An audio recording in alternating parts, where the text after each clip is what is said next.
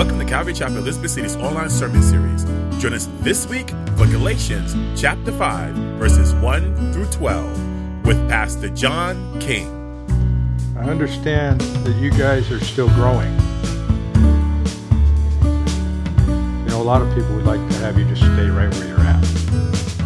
But you, none of you would like that at all, would you? You want to continue to grow, don't you? And we're super proud of you here, and so we want to just uh, encourage you as you guys and gals start to, uh, boys and girls, you start to uh, move up to the next grade. What grades are they going to? What's happening? Explain to us what's going on, Miss Heidi. So school is starting on this week. Some of us had already started because of homeschooling, but tomorrow most of them start back to school. And let's see, Hunter and Tori and Connor are starting kindergarten. Kindergarten. Kindergarten. Kindergarten. Woo-hoo. Awesome. And then the rest of our kids are all first through fifth grade, all moving up. Moving up. Yep, Third grade? and Connor are gonna be in the same school. You are going to be in the same school. That'll be cool. That's super exciting. I'm in a different school.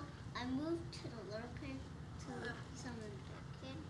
He's no longer in our toddler class. He moved up to our kindergarten class today. They all moved up to their big kid classes. Are you excited, They're super Hunter? excited.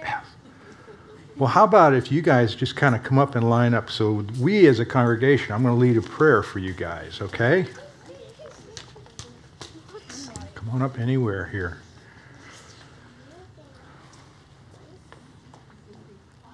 Did you want to stand here? Okay. oh. Well, you know, folks, it's such an honor to have a children's ministry. Unfortunately, in today's day and age, uh, there's a lot of churches don't have a children's ministry. And so we want to make sure that we nurture that in prayer and support. And we are so proud of you kids, and I know your parents, we join with your parents, are very proud of you as you grow in the Lord. Because as you grow older, the most important thing is that you grow in the Lord. Amen? So let's bow our heads. We want to pray for you guys as you get ready to move on. Father, we thank you for uh, Benaiah. We thank you for Asa and Brooke. We thank you for Juliana and Hunter and Josh and Connor. What's your name? Tori. And Josh and Connor and Mary. Mary. Michelle. Michelle. I get nervous in front of you guys. I can't remember stuff. And Noah. And we lift up each and every one of these children. Father, we ask that you would just plant it in their hearts, that they would come to know you as Lord and Savior. When, you're, when they're ready, at, at an early age, the earlier the better, that they could learn to walk with you and trust you. And Lord, we always want to see the future of your church. It's a blessing, it's an honor to see future pastors and Sunday school teachers and servants that you're raising up as you continue to build this army of believers. And nothing that the world can do can stop that because your will be done. And so, Father, we just lift up these precious children as they grow older. We look forward to the day, Lord, if you give us the time that we would see them grow and mature as young adults and productive citizens in our great nation, serving you and representing you. So go before them now. We, we cherish them. We love them. We, we surrender them to you. We trust you, Lord. Go before their parents and their families and their households. Guide their steps that they may walk in your ways. We pray this all now in Jesus' precious name. And everybody said, Amen. Amen. Amen. Well, thank you, kids. Thank you.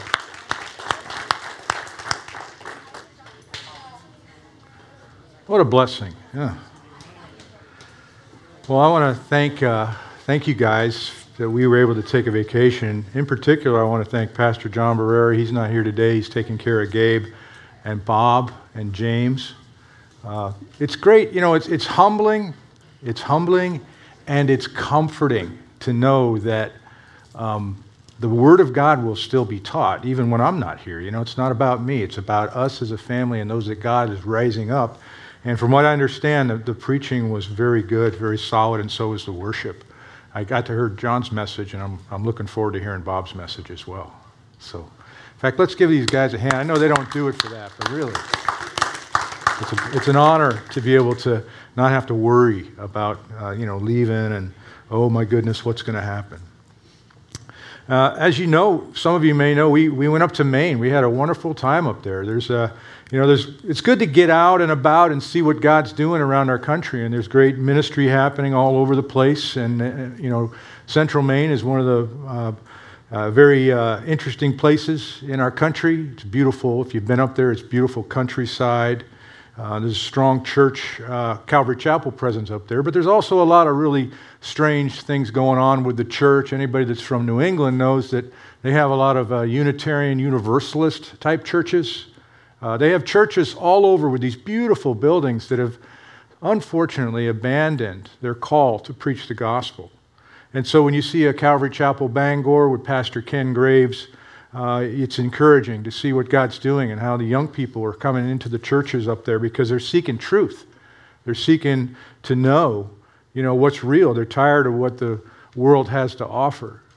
And, uh, you know, the, hopefully that's why we all come to church, is so that we can hear from the Word, hear the Lord speak into our lives uh, to kind of rinse out the, the, the stuff that goes on. And of course, you guys know that uh, it's a great place for seafood, and I know we have a lot of seafood fans here. I know not everybody likes seafood, some people are allergic to it. But uh, up there, they have, of course, uh, lobster and haddock, and they have this, yeah, they have this sauce. You may have heard of it. It's a, it's a wonderful sauce that goes great on all types of seafood. It's called tartar sauce. It is amazing. Uh, I mean, you know, some lemon, some tartar sauce. I mean, and they bring it out right to the table. I mean, a big, you know, here you got to go, may I have some tartar sauce? And you get a little thing of it. You know, you got to peel it off because, uh, you know, that's cocktail sauce country around here, okay? But the seafood uh, was great, of course, and uh, the lobster was expensive as always. But uh, in any event, we had a wonderful time, and it's good to be back home. Well, we're going to be jumping back into Galatians. This, we're going to start chapter 5 uh, the last time we were in Galatians, you saw that there was this, you know, battle going on, and, and Paul went to great lengths to explain to the Galatian church that you really have a choice. You can choose the law, or you can choose grace. You can choose the flesh, or you can choose the spirit to live your Christian life. So now, this week, we see another aspect of Paul's teaching because he's going to begin to spell out for us the consequences of the Galatian shift towards this works righteousness. Up to this point, he's given us a very thorough explanation of the purpose of the law. And if you haven't understood that, you can go back into the previous chapters or listen to it online. But now he's going to start to explain the meaning of Christian freedom or liberty. And so today, today we'll start to see the practical application. We love application, okay? Uh, we're going to see the practical application of our liberty in Christ. Choosing to live by God's grace by yielding to the Holy Spirit. You know, we, we play a part in this relationship, seeking to serve others and to glorify God as opposed to trying to live by man made rules and placing ourselves back actually under bondage when we don't measure up. Seeking, of course, the praise of men, which is a, is a terrible snare not even considering or desiring to glorify God. We, when, we, when we're able to represent God wherever it is, we should be seeking to glorify God through that. So here we are in chapter 5, verses 1 through 12. Let's read through it. Paul starts out with, a, with an exhortation. He says, Stand fast, therefore, in the liberty by which Christ has made us free, and do not be entangled again with a yoke of bondage. Indeed, I, Paul, say to you that if you become circumcised, Christ will profit you nothing. And I testify again to every man who becomes circumcised that he is a debtor to keep the whole law. You have become estranged from Christ, you who attempt to be justified by the law. You have fallen from grace. For we, through the Spirit, eagerly wait for the hope of righteousness by faith. For in Christ Jesus, neither circumcision nor uncircumcision avails anything, but faith working through love. Verse 7 You ran well. Who hindered you from obeying the truth? This persuasion does not come from him who calls you. A little leaven leavens the whole lump. I have confidence in you in the Lord that you will have no other mind, but he who troubles you shall bear his judgment, whoever he is. And I, brethren, if I still preach circumcision, as he's been accused of, why do I still suffer persecution? That the offense of the cross has ceased. I wish that those who trouble you would even cut themselves off. Heavenly Father, we come before you today with uh, a need to understand the importance of our freedom in you. You know, we talk about it, but Lord, will you please go deeper into our hearts and minds through your word? As you continue to transform us and change our outlook, Lord, will you give us a fresh outlook and a fresh understanding from your word about this thing we call Christian liberty? Help us to put off the old man and all the things that are tired and worn in our lives and put on the new man who is Christ Jesus. We thank you, Lord, for all that you're doing. Go before us now. Help us to understand and study your word together. We pray this in Jesus' name. And all God's people said, Amen. Well, Paul starts out with a call to attention. You know, those of us who've been in the military, you know, it's like, hey, all hands on deck. Attention. I've got something to say. And he says, first off, stand fast, to stand firm. And what are we, what are we talking about? We're talking about standing up for your freedom. You know, we get beat down a lot by, by the world and its, the devil and his lies, or our own struggles, our own personal struggles, or people in our lives, and, and they can rob us of our joy and our understanding the fact that we are freedom, we have liberty. And so he says, stand fast and stand firm.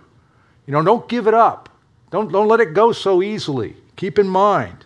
He says the liberty, this is the freedom. In the general sense, now liberty is it means to do or to not do things that have no relation to salvation. Okay? They're not against, they're not obvious sins. It's just this freedom that we have. That's one general understanding. And sometimes, I mean, I could go on and on with all these descriptions of it, but you just need to tell the Lord and remind yourself in the Lord that you are free. And, there's, and that brings, uh, you know, a, a, a sense of relief, if you will, when we feel weighed down with the garbage that we pile upon ourselves and others would try to do as well. He says, stand fast. Well, not just because we want to say that as a slogan, we stand fast, fast because it's Christ who made us free. It's Christ. Now, the NIV has a better translation, I believe. It says, It is for the freedom that Christ has set us free. In Paul's day, in the Roman era, well, we've talked about this many times. Slavery was, it wasn't like here in America, okay, where slavery has been abolished, thank the Lord. But in those times, slavery was a part of life. And there were only two classes of people there were those who were free, free men, or those who were slaves. And so there would be certain situations where the master of a slave, if and when they chose to release the slave from, from being you know, under bondage, they would actually go through a ceremony. They would go to the, you know, the local temple and they would pay a freedom tax. And they would pay money to have that slave declared free, made free. It's almost like, hey, you know, you've got a whole new um, life ahead of you now. Now, they weren't totally free, you know, nothing that this world has to offer and promises ever delivers fully, right? And so, you know, it, they, were, they had certain rights, though. As a slave, they had no rights. When you became a slave, and it started usually by being a captive as a soldier, and then generations would build upon that. You know, you're taken captive, and you live a life of a, of a slave, everything is wiped out. Your marital status, your relationships, your business, whatever you had has now been removed. You are a slave to serve a master. Some masters were good, some and many were very cruel. And that was the way life was. But if a person was being an, becomes an ex slave through the process, like I just told you about, which is one example, you know, this would be uh, something they have now have certain rights. And so, Paul, when he says it is for Christ that you have been made free, he relates our freedom as Christians in the same sense, but much, much greater. Okay? John 8 36, it says, he says, Therefore, if the Son makes you free, you shall be free indeed. This is a true and lasting freedom with all of our debts paid through the gospel. Because our Lord Jesus died on the cross to set us free from the bondage of sin and legalism. And so we're being reminded of that. Paul was writing this with the hope to the Galatians, and you'll see a little later that he does have hope in the Lord that it's going to work. All that he's saying is not going to return void. But he starts out, it's a command. He says, don't. He says, first of all, stand fast. And then he says, don't do what? Do not be entangled again. Do not be entangled again with a yoke of bondage. This is anti freedom. This puts you back under a form of slavery this yoke of bondage.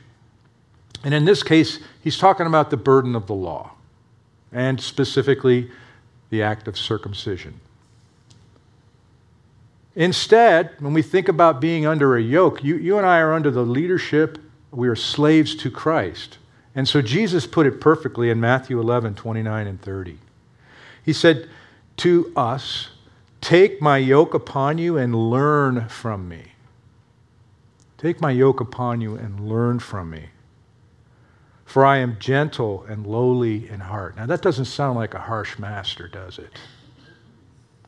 And you will find rest for your souls. So, as we abide in the Lord and we take his yoke upon him, us, he says, verse 30, For my yoke is easy and my burden is light. You know, he carries the weight of our sin. He's taken the burden off of our shoulders and made us free in Him. Amen? So, what are we talking about when we're talking about freedom? Well, if you're taking notes, four things. Four things that are important. There are many others. But first of all, our freedom that He says stand fast in is, enables us to live by the power of the Spirit by the power of the Holy Spirit. You know, he says, I will send a helper. He says, I will send the Holy Spirit to dwell within you.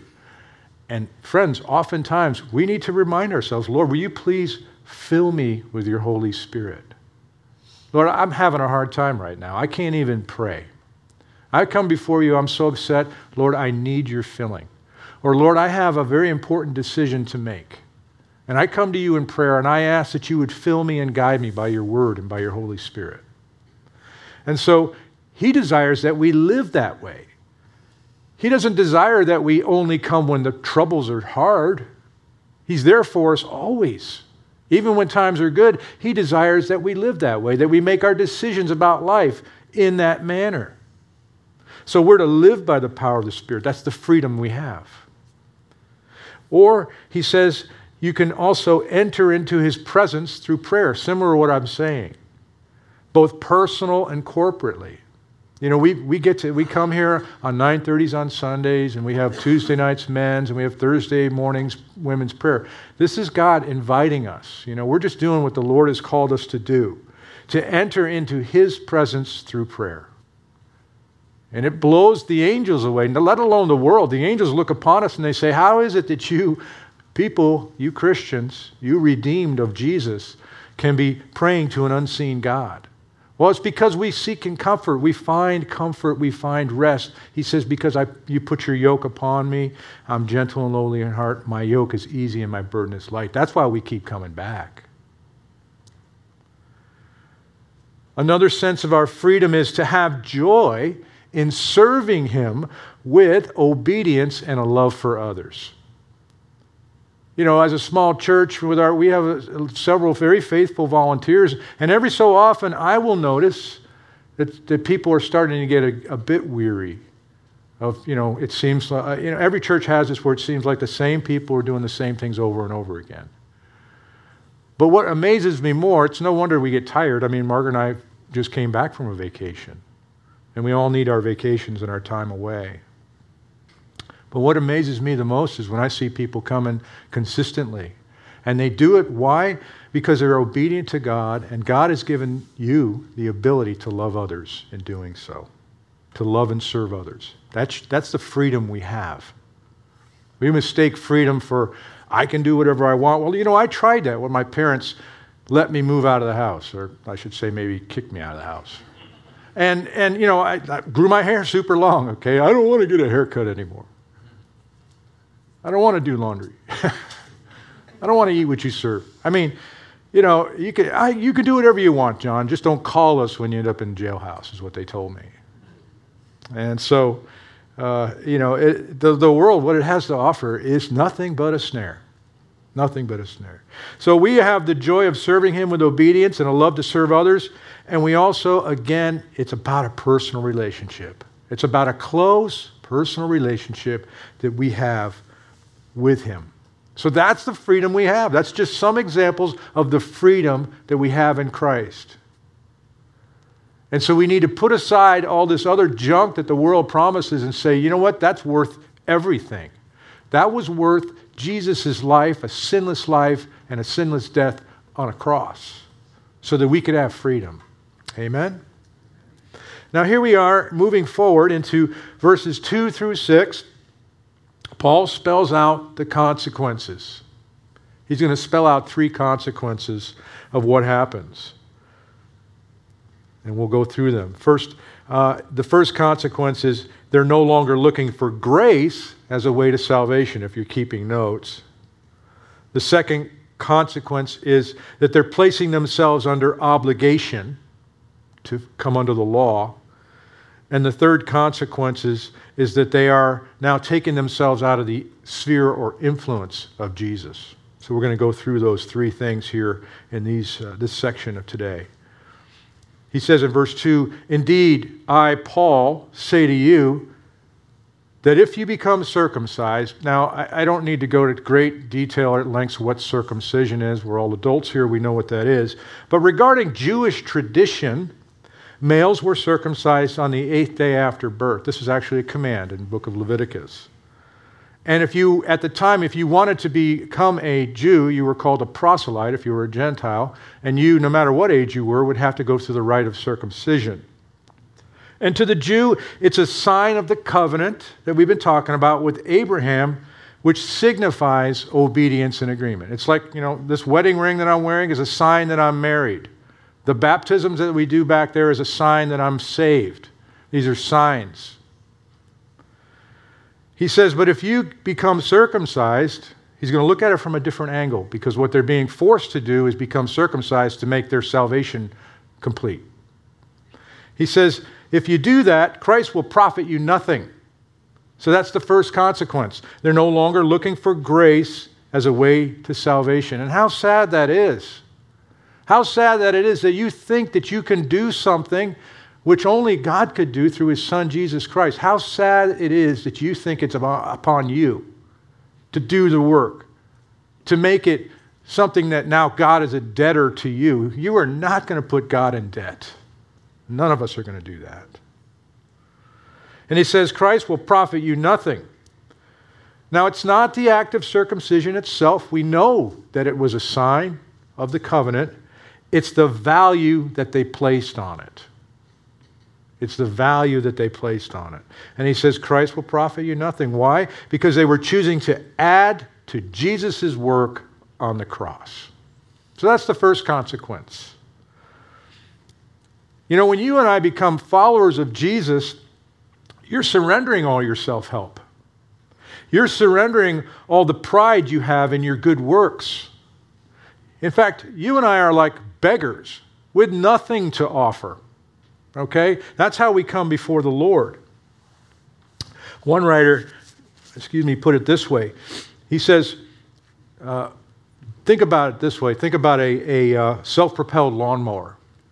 Um, if you had a self propelled lawnmower, I, have never had one, but I guess they're great on hills. Uh, but if you had a self propelled lawnmower, but you decided you weren't going to turn on that feature, you were going to go ahead and continue to push it. It would be like relying on all your self effort.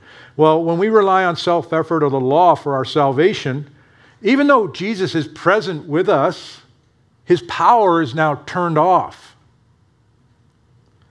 And it's no benefit to us. verse 3, he says, And I testify again. Now, Paul, de- he's declaring as a witness of their wayward direction, and whether he is just reiterating something previous, it's unclear. Uh, but he says, I testify again to every man who becomes circumcised that he is a debtor to keep the whole law. This is the second consequence. Now you place yourself under the obligation. If you're going to play that game, well, it's no game at all. And by Jesus' time, there were 613 ordinances that the Pharisees and Sadducees thought they could keep, and none of them could. You know, we know that. But you actually place yourself under the obligation to do it all. To do it all. Paul's giving a clear warning that if they decide to voluntarily submit to circumcision as a part of salvation, it also means that they accept all of the Jewish ordinances. James 2:10 For whoever shall keep the whole law and yet stumble in one point is guilty of all. The whole stack of cards comes falling down again. So you keep building that stack of cards. And one little slip up, and it all comes down. Why would they do that, though? I mean, you think, well, that's absurd. If you put it to me that way, I don't, yeah, I don't want to play my life like that. I don't want to play my eternal destiny like that. But why do they do it? Well, because it appeals to our flesh. That's why. We like to be self righteous. We like to say, look at what I've done. And the problem is that you carry that over now to your relationship with God and you say, and God, I deserve it. Even if it's a subtle sense where somebody says, Look, I believe God will, you know, ju- He'll judge me on a sort of a, a, a bell shaped curve. You know, some days are bad, some days are good, but at the end of my life, He's going to add it all up and He's going to see more good than bad. That's not how God works. Because He doesn't owe us anything. And we do not make Him a debtor, we do not place ourselves to keep the law. Now, the Jewish boys who were circumcised on the eighth day after birth, they would have no choice in the matter. But these were adult males that these false teachers were trying to latch onto at the church and shift their thinking and say, look, if you just get, if you just go through this ritual, you know, you'll be, you'll be uh, able to keep, you'll be a true son of Abraham. You'll be able to keep these laws and you'll be able to, you know, be right with God and you'll have a good standing with God. Paul says in verse 4 as a result of that, when you decide to put yourself back under the law, you have become estranged from Christ. This means to be, you know, severed from. This means to be separate. And this is a controversial part of this third consequence because the debate continues about salvation and security. But he says, you who attempt to be justified by the law, you know, he's clear about their motives, have fallen from grace. You've fallen from grace. You know, you've heard that said many times, perhaps. It's not said very often in the Bible. I think this is the only place. You've fallen from grace, and we're like, so we need to kind of back up again, and we need to, I think, settle something first off. I don't believe, and many agree with me, isn't that nice, right? I don't believe that they lost their salvation. It's not something that fell out of their pocket, okay? It's a bad way to say it. All through the letter, Paul is referring to them as the brethren, the brothers and sisters in Christ. They had fallen, but not from their salvation. They had fallen from grace. They had fallen from grace. They were outside the sphere of God's grace. The sphere of the law. They'd, they'd gone from God's grace to God's law. And you can't mix the two. Romans 11:6, Paul writes, and if by grace, then it is no longer of works, your salvation. Otherwise, grace is no longer grace. But if it is of works, it is no longer grace. Otherwise, work is no longer work. You can't mix the two. They're like oil and water. We live under God's grace. So the debate may continue. But you and I know through our walk with the Lord, and if you've been walking with the Lord for a long time, you'll know that there have been seasons of dryness, seasons of drought that sometimes are ordained by God. But a lot of times it's our own choices. We took ourselves out of fellowship. We got mad at somebody in the body of Christ, and we decided we would have nothing to do with the church anymore. Yet we will still call ourselves Christians. Well, you can. I mean, you can. But you're taking yourself outside of the sphere of God's influence. You're taking yourself out of that protective covering. And you're making yourself miserable. Because now you're going to justify yourself by all your good works. You're going to leave church and you're going to join civic clubs, which is nothing wrong with civic clubs. You're going to go find something to do that says, you know what, I'm righteous. And I'm, I'm just tired. Now, I understand that there are many churches today that are not teaching the Word of God. They're bringing forth the entertainment and the seeker sensitive. I understand that in some places it's very hard to find a Bible teaching church. And you know, thankfully, there are ministries to minister to people like that. But when you get mad at the church, the bride of Christ, you're being lustful. You're looking at the body and not the head, who is Christ. And there, you know, people we rub each other the wrong way, but there's a reason for that. Like heavenly stones. Okay? We're put together, we're fit together in this house. Why? So that we can become more like Christ. You know, somebody that different personalities. We rub together. Now, having explained the consequences of their self effort, now Paul explains God's way. In verse 5, he says, For we, through the Spirit, that's the Holy Spirit, who works in us and through us, and I would add supernaturally. He says, But we, through the Spirit, eagerly wait for the hope of righteousness. Eagerly wait. You know, that's, that's a, a strange thing to eagerly wait, isn't it? I mean, hurry up and get in line. Hurry up and wait. Some of you military folks know about that. But you don't do that eagerly. but when it comes to our walk in the Lord and our relationship with God, we should want to eagerly, if you're, if you're a believer. Now, this starts to test your salvation. I'm not the judge of your salvation, but these words will test it. Are you eager, even when it's hard, to wait on God's promises, even if it's decades long? Are you eager to wait for the hope of righteousness with a sincere expectation? This is the fruit of the Spirit, which we're going to be talking about next week. This hope of righteousness. Now, this word, the Greek word hope, is elpis, the Greek word hope, is not a weak or an uncertain kind of hope, like, oh, I think it's going to work out. Oh, I hope it does. No, for you and I, this hope is confidence, not in us, but in God. It's favorable and confident. Our, as Christians, our hope and our assurance is that Jesus is coming. He's going to complete our conformity to God's will. It's going to finally culminate in our resurrection. No other philosophy offers that, okay? The closest thing might be Buddhism that says if you finally reach a certain point in your life and your self discipline, that you will kind of end up in this sea of nothing. You know, like uh, all of humanity melts into this impersonal sea of humanity before some great creator. It's not a personal thing. But meanwhile, you're, you're going through a series of reincarnations. I hope I don't come back as a lobster. I watched a guy put a lobster to sleep. Anybody seen that? You can turn it upside down and rub its back, and it kind of goes to sleep. And then, yeah, you put it in the pot, and it just lays on its back. Cover on. Anyway,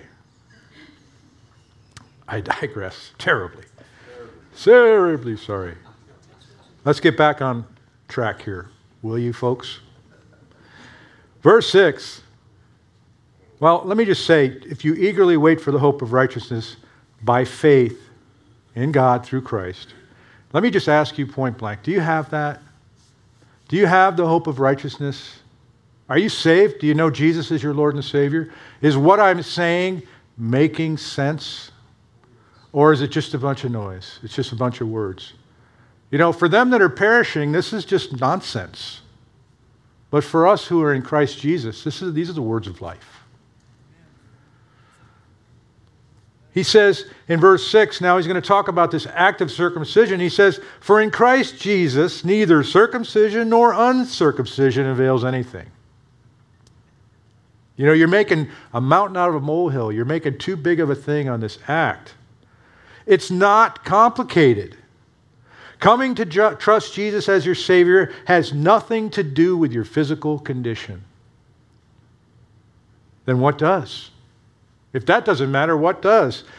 By faith working through love. Remember, the law was from, from heaven. The law came from God. You know, the Ten Commandments came from God. So the law in itself cannot be bad. And the first four commandments uh, speaks of our, it teaches us to love. If you look at the Ten Commandments and you say, well, what, what, Lord, what, what can I learn from this? Aside from do's and don'ts, what can I learn from these Ten Commandments? Well, they teach us how to love. If we love God, we'll obey the first four. And if we love people, we'll obey the last six. And thankfully, Jesus summarized it for us. Matthew or Mark 12, 30 and 31. He said, And you shall love the Lord your God with all your heart, with all your soul, and with all your mind, and with all your strength. This is the first commandment. And the second, like it, is this You shall love your neighbor as yourself. And there is no other commandment greater than these. Summarized all of it. So we learn how to love. The goal of the Christian life, writes a guy named John Barry, the goal of the Christian life is to express faith in Christ through love. That's the goal. It's not to just come to church, it's to express Christian faith through love. Not to live under the requirements of the law. Believers are called to demonstrate their faith through sacrificial love for others because their faith is placed in the one who first demonstrated such love. That's it. That's the basic, you know, it's not complicated. So, how do you want to live your Christian life? Rhetorical question. Would you rather come back under bondage, uh, self effort, or by the power of the Holy Spirit? That's the choice he's offering us. Now, when we eagerly await through the Spirit, it's not just like there's some kind of a bliss as though we're floating around, waiting on God to act. No, we're called to an active love. An active love. It's been said that we Christians love others not because we have found others worthy or attractive to be loved. Just look in the mirror. Say, I don't know how anybody can love that person. But because we have become loving persons. It's when you and I become what we believe. You know, this is called sanctification. Slowly, as the Lord is working in our hearts, we start to now become more and more what it is that we believe. We're being transformed. And then how can we be sure that we have this supernatural ability? Well, notice he says we are in Christ Jesus. Leon Morris, he says, the Christian is not simply someone who has heard about Christ and is loosely attached to him. The Christian is wholly committed to Christ, so holy that he or she does not merely stand by for him or by him. We don't just kind of stand by the Lord or for the Lord. But we're really in Him. We're surrounded by Him. You know, that song we sing above and below, you know, all around. We are in Christ. Romans 5 5, talking about hope, it says, Now hope does not disappoint because the love of God has been poured out, like literally poured out into our hearts by the Holy Spirit who was given to us. That's who you are. Again, our identity in Christ is so sometimes easy to forget. Is there a scriptural test about this love that the Lord has given us? Yes, there is. John 13 35. He says, By this all will know that you are my disciples. This is Jesus. If you have love for one another. And I see it all the time in this church. You know, our little, our little fellowship, our humble fellowship, I see love happening all the time. And it brings joy to my heart and it brings joy to your heart to see what God is doing. More on this next week. You know, again, we're going to talk about the fruits of the Spirit. Now let's finish up verses 7 through 12. He, he comes back to them. He says, Now I'm to, he's going to talk about where Paul has his confidence. Paul's confidence is not in their ability, okay? It's in the gospel and the message of the gospel, this, the life change. He says, You ran well. Who hindered you from obeying the truth? You ran well. Now he's comparing the life in Christ to, to a foot race, and he does it often, not, not a rat race, okay? You've come out of the rat race, hopefully, and now you're on a foot race. God, God has actually ordained a track for your life. It's not just an oval, okay? It's going to have many ups and downs, but you are running the race of faith. You're running a track. And he says, looking back, he says, you know, they were off to a good start. And we know, us, especially us guys, right? We know that we often start well and finish terribly. In any, you know, projects, stuff like that. And he says, you know, they were running uh, on the faith on God's promises. You know that song, Lately I've Been Running on Faith? Like, why weren't you running on faith more in your life? You know, it's only when things really turn bad uh, you're running now, running on faith. That's our fuel. God's promises and our faith is what we run on. That's what we run this race on. Those are our vitamins and our nutrients that enable us to do those things. And he says, Who hindered you from obeying the truth? Now you're running this race, and this hindrance speaks of being cut off. You know, and sometimes when we run the race, the devil sends people into our life and they jump right in front of us in our lane, our walk of faith. And they start to whisper things that aren't true.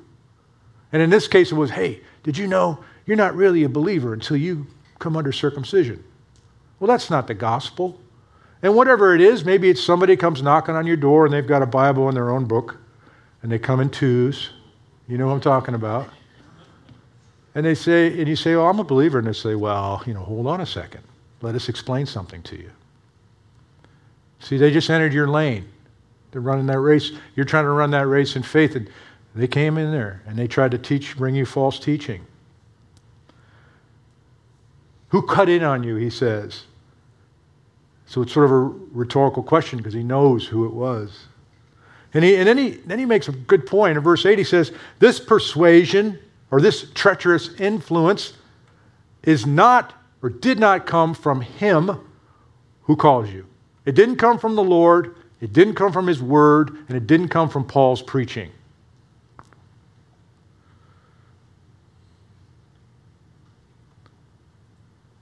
He said earlier in Galatians, first chapter, verse 8, he says, But if we, even if we, Paul says, even if we or an angel from heaven preach any other gospel to you than what we have preached to, to you, let him be accursed we need to always be circumspect with our intake of spiritual teaching. Because that influence, we need to make sure that it's coming from the Word.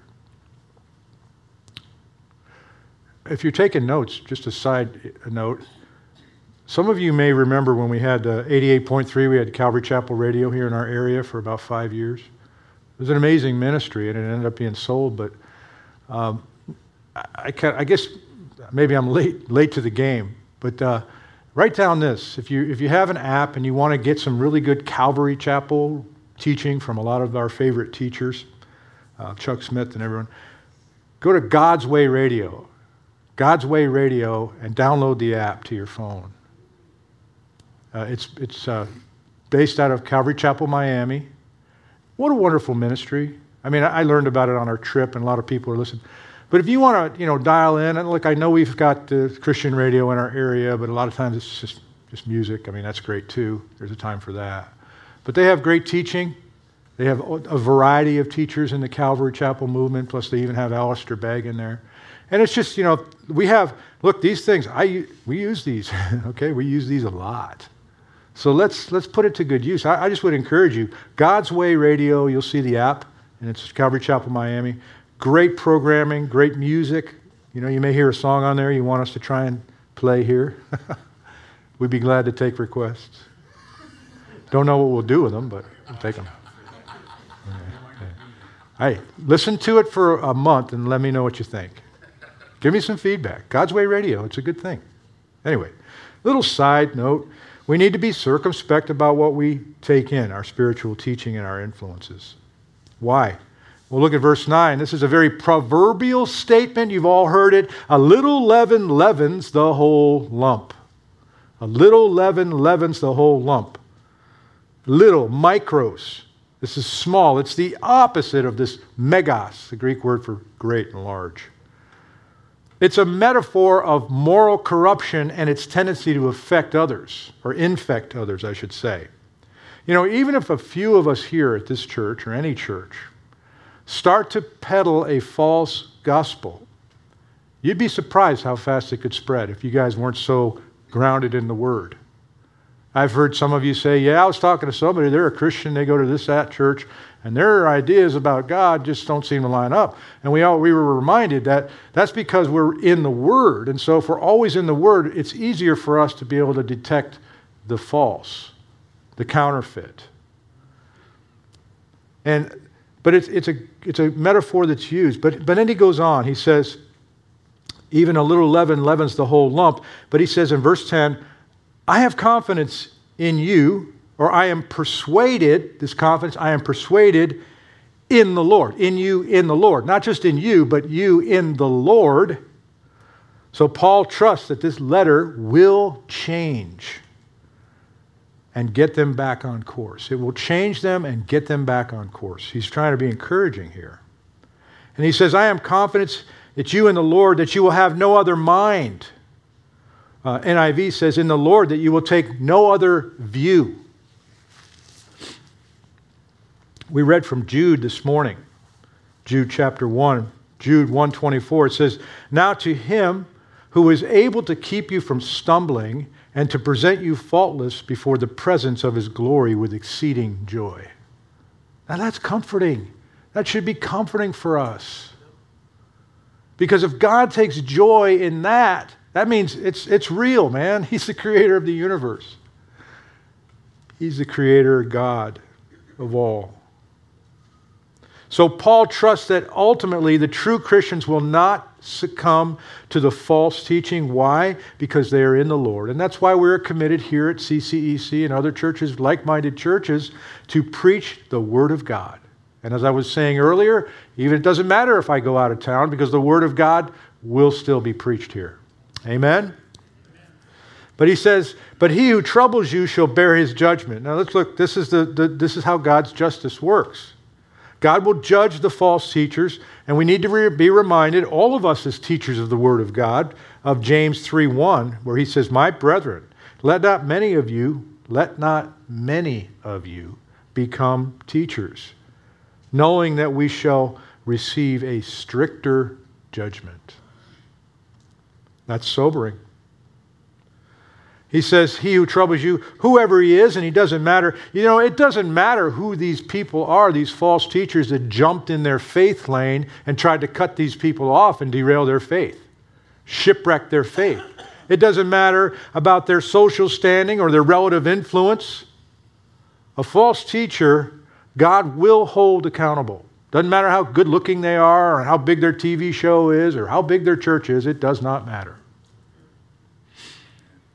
He says, now, interesting, he, he's going to deal with a situation here in verse 11. We're almost done. Pay attention to this, these last two verses. Paul's going to deal with the question that you may have in your mind. You know, he's saying that circumcision before Christ or uncircumcision doesn't mean anything. But we know, Paul, you were circumcised. And we also know a little bit more about you, Paul, because we've been on the internet checking you out. And we know that you have a disciple named Timothy, and you, you kind of made him get circumcised. So what's the deal? You know, are you talking out of both sides of your mouth? And that's where Paul here he answers that so, you know, kind of hypothetical question. But notice he says in verse 11, and I, brethren, he still refers to them as fellow believers, which means they have not been losing their salvation. He just wants to get him back on course. He says, If I still preach circumcision, why do I still suffer persecution? And they were accusing him of not preaching Jesus, but preaching circumcision because of that fact that Timothy was circumcised. Now, the reason Timothy was circumcised, just so we know as a side note, was so that Timothy could have a ministry to the Jews, because he knew how important it was to the Jews who were being converted to Christianity. So, in the context of the ministry that Timothy was going to deliver, he was going to do that what was necessary to relate to them. This is called cultural awareness, and it does not dilute the gospel. It just says, you know, the Jews are strict, and it's like, man, you're going to, you know, at least show them something that you, you're willing to come alongside them. And that's what Paul did with Timothy. But he's like, look, if I'm preaching circumcision, then why are you guys still yelling at me? Why are the false teachers still coming after me? because it's not true. He's not. I mean, I didn't I, you know, soften my message so that you would I'd be acceptable in society and you wouldn't come shut down my ministry. Paul was stoned. He was shipwrecked. He was beaten to death. He never compromised. Near death. Finally, he was executed.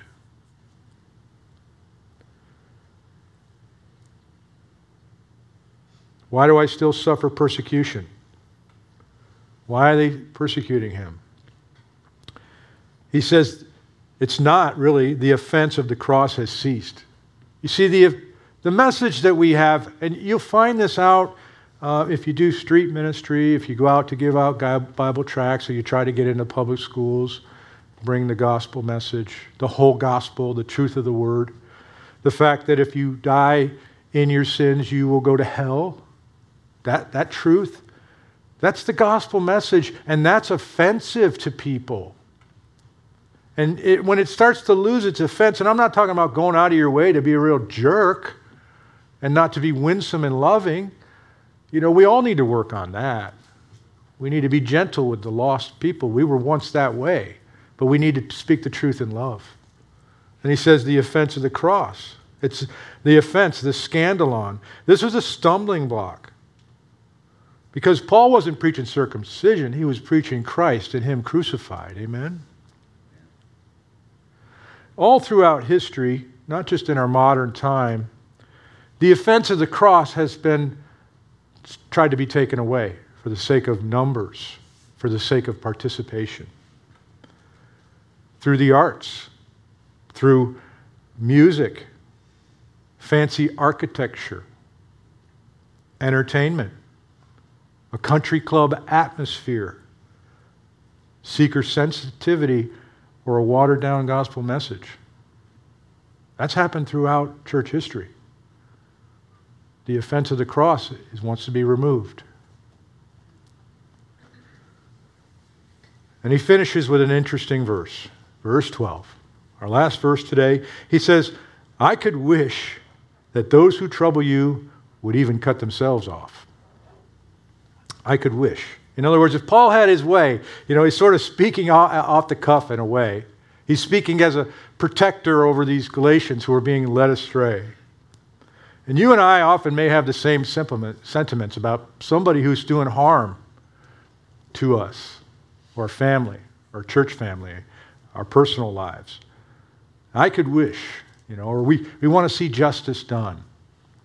He says that those who trouble you would even cut themselves off. Now, there's two interpretations here. I'm just going to say.